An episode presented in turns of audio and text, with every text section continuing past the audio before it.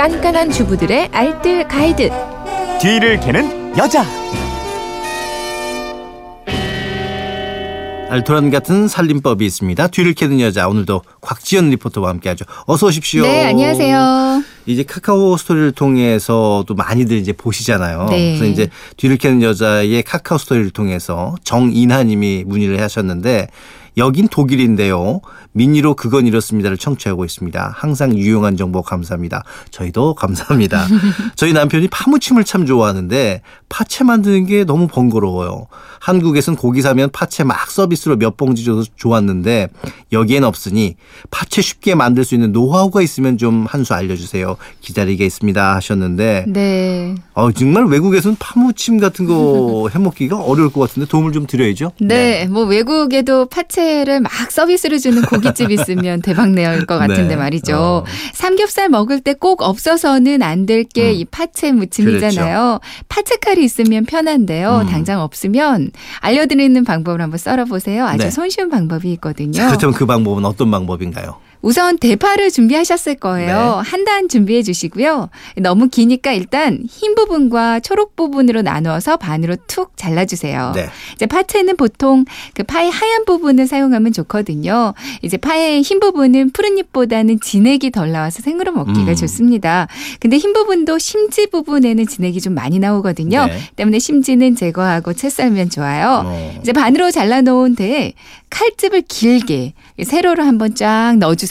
어. 그럼 이파 안쪽에 심지 부분은 좀 남겨놔야겠네요. 네네 맞아요. 심지를 제외한 겉에 그 얇은 껍질 부분만 다 벗겨내 주시면 네. 되거든요. 이제 칼집을 넣었기 때문에 쉽게 벗겨집니다. 음.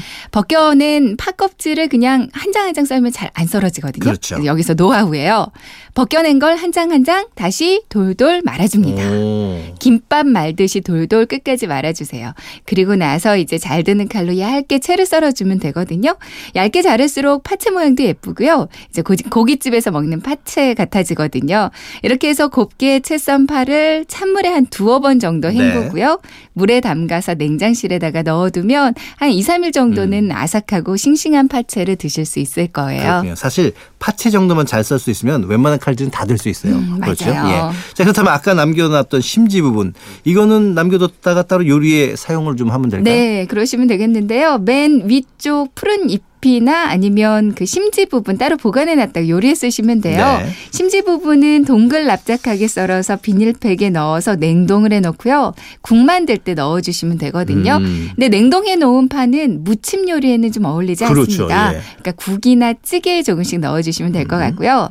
푸른 잎 부분 이거는 생선 구울 때 함께 구우면 그 생선 비린내 어, 그래요? 제거해줘서 아주 좋아요. 어, 이거 모르고 있었는데 이거 한번 써먹어야겠네요. 맛있어지고요. 예.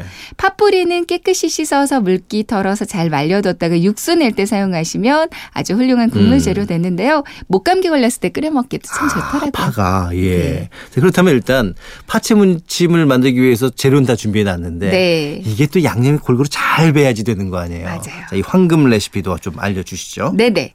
어, 양념 재료입니다. 네. 그러니까 간장이 세 숟갈 음. 고춧가루 세숟갈 그리고 식초와 설탕은 한 숟가락씩, 매실액도 조금 넣고요. 음. 다진 마늘도 넣고 잘 섞어주세요.